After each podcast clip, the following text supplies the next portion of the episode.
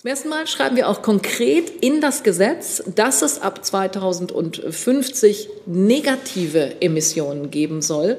Und äh, dann wird Deutschland mehr Treibhausgase binden, als es ausstößt. Also wenn man das, was wir uns für die nächsten 25 Jahre vornimmt, vergleicht mit dem, was wir in den letzten 25 Jahren beim Klimaschutz geleistet haben, dann sehen Sie, wir reden von nichts weniger als einer Verdopplung des Tempos beim Klimaschutz.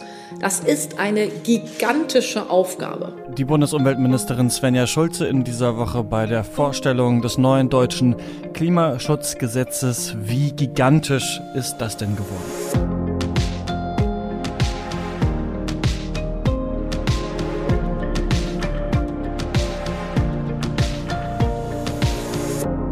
Ihr hört das Klima-Update, den Nachrichtenpodcast von Klimareporter. Wir tragen hier ja immer in so einer knappen Viertelstunde zusammen, äh, was die Woche klimamäßig los war. Und so langsam hat man das Gefühl, wir sind bei täglich grüßt das Murmeltier, denn äh, wir sprechen schon wieder über die neuen Klimaziele der Bundesregierung. Ich bin Christian Eichler und mache das mit Sandra Kirchner. Hallo. Ja, hallo Christian. Genau, die Bundesregierung will ihre Klimaziele höher schrauben jetzt wo sie das Bundesverfassungsgericht dazu verdonnert mhm. hat.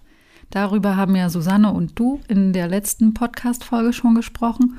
Und eigentlich wollen wir ja jede Woche über andere Themen reden, weil aber die neuen Klimaziele die Klimapolitik von Deutschland in den nächsten Jahren bestimmen werden, geht es heute genau nochmal darum.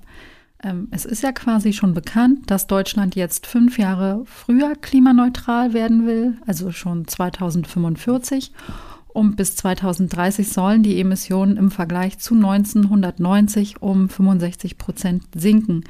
Das sind 10 Prozentpunkte mehr als im Vergleich zur bisherigen Regelung. Und in den vergangenen Tagen haben die Bundesministerien eben verhandelt, welcher Sektor wie viel einsparen muss. Da wurde heftig miteinander gerungen. Und am Mittwoch hat sich die Bundesregierung dann auf ein neues Klimaschutzgesetz geeinigt, worüber aber noch Bundestag und Bundesrat in den kommenden Wochen abstimmen müssen. Aber was bedeutet denn das neue Gesetz konkret? Genau, darüber muss noch abgestimmt werden. Also es wird uns noch länger hier beschäftigen. Ähm, wenn man sich die Vorgaben für die einzelnen Sektoren bis 2030 anschaut, dann soll am meisten der Energiesektor, also die ganzen Kohle- und Gaskraftwerke und so weiter, ähm, seine Emissionen senken. Die sollen bis 2030 ein Drittel mehr einsparen, als noch im alten Gesetz äh, veranschlagt war.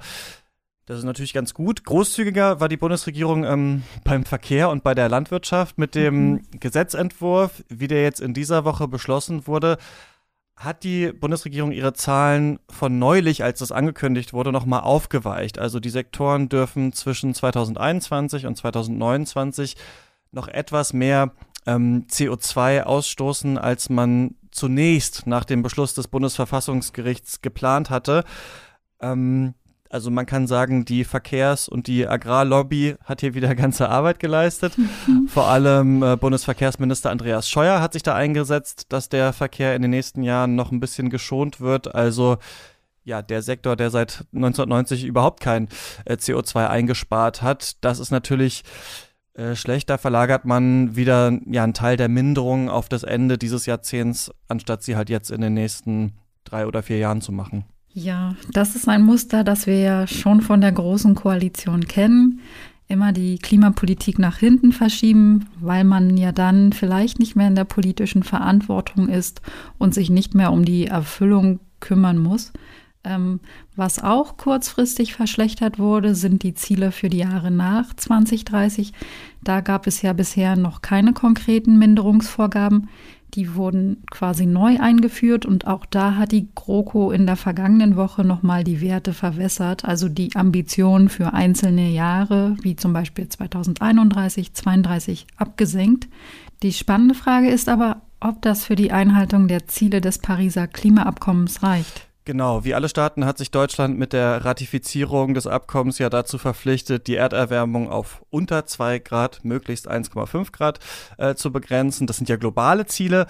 Wenn man das runterbricht auf Deutschland, dann könnte es vielleicht mit dem 2-Grad-Ziel gerade so klappen, aber für die Grenze von 1,5 Grad reicht das noch nicht. Das sagt zum Beispiel auch der Klimaforscher Niklas Höhne vom New Climate Institute, der auch am Climate Action Tracker mitgearbeitet hat. Und die kommen zu dem Schluss, dass Deutschland bis 2030 seine Emissionen um mindestens 69 Prozent mindern muss, um 1,5 Grad einzuhalten. Ähm, die jetzt geplanten 65 Prozent Emissionsminderung würden dafür also nicht reichen. Und auch die Grünen zum Beispiel und auch viele Umweltverbände fordern eine CO2-Einsparung von 70 Prozent. Genau. Ähm, und dann fehlen ja auch noch Maßnahmen, wie man da hinkommen will. Die Bundesregierung hat diese Woche auch einen Klimapakt beschlossen. Da geht es um den CO2-Preis im Verkehr und im Gebäudebereich, der seit Anfang dieses Jahres gilt. Da ist die Rede von Schieneninfrastruktur, der Kfz-Steuer und von 8 Milliarden Euro zusätzlich für Klimaschutz ab nächstem Jahr. Aber das, was im Klimapakt steht, das ist alles noch recht vage und man muss schauen, was die Regierung dann da konkret vorhat und am Ende auch umsetzt. Denn nur Ziele zu beschließen reicht ja nicht, auch wenn die neuen Ziele insgesamt schon ein großer Sprung nach vorne sind.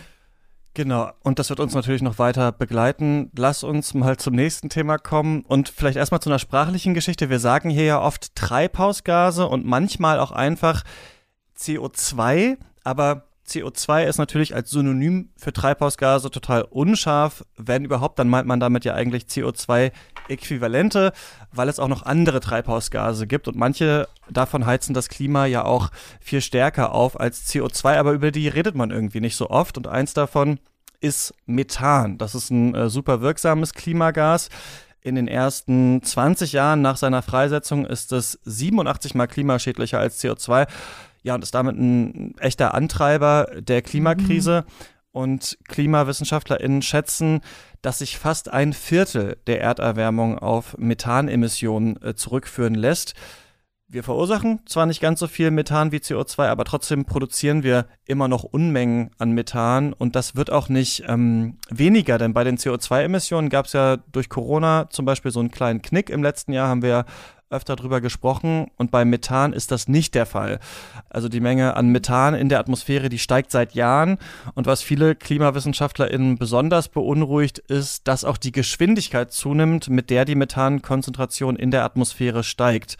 Vor allem ab 2007 hat das Methan in der Atmosphäre stark zugenommen.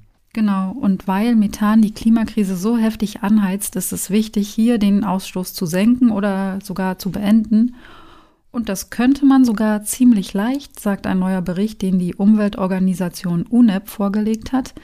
Die sagen nämlich, dass wir die Erderwärmung bis 2045 um 0,3 Grad verringern könnten, wenn wir richtig viel Methan einsparen. Mehr als die Hälfte des weltweit ausgestoßenen Methans kann man auf menschliche Aktivitäten zurückführen. Methan wird zum Beispiel freigesetzt, wenn man Erdgas oder Erdöl fördert und transportiert, auch in der Landwirtschaft und zum Beispiel bei der Abfallentsorgung. Ähm, und die UNEP-Chefin Inga Andersen hat dazu gesagt, die Reduzierung von Methan ist der stärkste Hebel, den wir haben, um den Klimawandel in den nächsten 25 Jahren zu verlangsamen. Genau, und die Frage ist jetzt, wie denn? Ähm, was schlagen die vor in diesem Bericht? Einiges, unter anderem Methanlecks in Pipelines zu stopfen, das Ausströmen von Methan bei Öl- oder Gasbohrungen zu stoppen, das Gas aus Mülldeponien abzufangen und eben auch Methan aus Viehbeständen und anderen landwirtschaftlichen äh, Quellen zu reduzieren. Und das klingt jetzt natürlich nach sehr viel, aber die gute Nachricht ist, das sind alles Maßnahmen, die man wohl recht zügig umsetzen könnte, wenn man wollte und die auch gar nicht so teuer wären. Bis 2030, ähm, schreibt die UNEP, könnten wir die Methanemissionen um 45 Prozent verringern und das wäre nicht nur gut fürs Klima, sondern auch für die Gesundheit und die Umwelt. Die UNEP sagt, dass wir damit auch sehr viele Kranke und Tote verhindern könnten, nämlich weltweit pro Jahr 260.000 vorzeitige Todesfälle. Hm. Also Methan einsparen würde richtig was bringen. Die Frage ist jetzt, ist das politisch denn schon angekommen? Da kann man sagen, ja, ein bisschen schon. Der US-Senat hat letzten Monat Vorschriften zur Kontrolle von Öl- und Gasleckagen wieder eingeführt und die Europäische Kommission hat schon im letzten Herbst eine Methanstrategie verabschiedet. Allerdings kann man sagen, dass die Strategie der EU nicht besonders ehrgeizig ist. Konkrete Ziele oder Maßnahmen zur Senkung von Methan sucht man in der Strategie nämlich vergeblich. Es gibt zwar ein paar freiwillige Maßnahmen für die Landwirtschaft und ein paar verbindliche Vorgaben für den Energiesektor, aber Umweltpolitikerinnen wie Jutta Paulus fordern deshalb, dass die Strategie vor allem bei der Tierhaltung ansetzen muss, weil das nämlich der Bereich ist, in dem etwa die Hälfte der menschengemachten Methanemissionen Emissionen in der EU entstehen.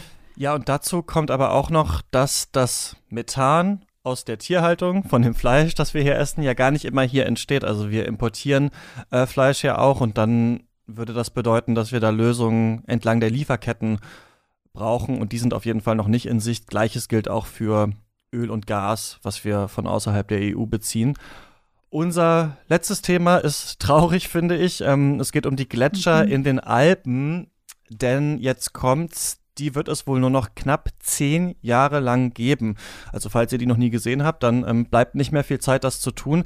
Das klingt ziemlich unglaublich, finde ich. Das haben wir uns aber nicht ausgedacht. Das sagt der zweite bayerische Gletscherbericht. Den hat das Umweltministerium des Landes zusammen mit der Akademie der Wissenschaften rausgebracht. Und der trägt einen ziemlich dystopischen Namen, nämlich Zukunft ohne Eis. Ja, in den Alpen in Deutschland gibt es aktuell noch fünf Gletscher und um die ist es nicht gut bestellt. Eigentlich wurde mal prognostiziert, dass die noch bis Mitte des Jahrhunderts bestehen werden. Aber diese Zahlen sind jetzt korrigiert worden.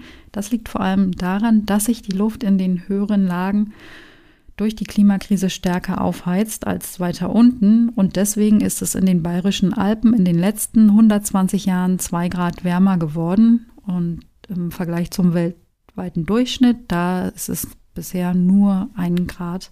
Und auch wenn die Gletscher in Deutschland von der Fläche her jetzt nicht besonders groß sind, ist es eine Entwicklung, die sich auch in Österreich in den Alpen beobachten lässt oder auch in anderen Hochgebirgsregionen wie zum Beispiel dem Himalaya. Und dass die Gletscher schmelzen, ist aber nicht nur schlecht, weil wir sie uns gern anschauen, sondern auch, weil die halt eine wichtige Rolle im Wasserkreislauf spielen. Genau, das Gletschereis ist sowas wie unser ewiges Wasserreservoir, kann man sagen. Also wenn zum Beispiel im Sommer die Flüsse weniger Wasser tragen, dann ähm, kann es auch daran liegen, weil von den Gletschern weniger Neues nachkommt. Also wenn die Gletscher verschwinden, wird man das vor allem innerhalb der Alpen merken. Da gibt es in besonders trockenen Sommern eigentlich keinen Ersatz für das Gletscherwasser. Menschen in Städten müssen sich jetzt aber ähm, erstmal keine Gedanken darüber machen, dass ihr Wasser wegen der Gletscherschmelze knapp werden könnte. Hm. Auf jeden Fall schrumpfen die Gletscher in Windeseile. Seit 2012 haben sie 37 Prozent ihrer Fläche verloren. Und auch erschreckend finde ich diese Zahl. Alle 30 Sekunden schmilzt der nördliche Schneefenner auf der Zugspitze im Durchschnitt um fast 250 Liter Wasser ab. Das ist ja gar nicht vorstellbar. Und da bleibt natürlich die Frage, kann man denn jetzt noch was dagegen tun? Und bei den bayerischen Gletschern sieht es leider nicht gut aus. Dafür sind die Temperaturen schon jetzt zu hoch und das wird sich wohl nicht mehr umkehren lassen. Ich finde, daran zeigt sich halt nochmal, die Klimakrise ist da und wir müssen verhindern, dass sie noch härter wird, als sie jetzt schon ist. Ja, kann man an dem Beispiel wirklich ähm, fast vor der eigenen Haustür ähm, beobachten. Das war's mhm. mit dem Klima-Update für diese Woche. Ihr könnt uns ähm, immer Feedback schreiben an klima-update.klimareporter.de und über ein Abo und ein paar Sterne auf Apple Podcasts und iTunes freuen wir uns auch. Ja, und wir danken an dieser Stelle auch unseren SpenderInnen. Das waren in dieser Woche Annemarie Botzki, Markus Eickmann und Marvin Schock. Vielen Dank und bis zum nächsten Mal.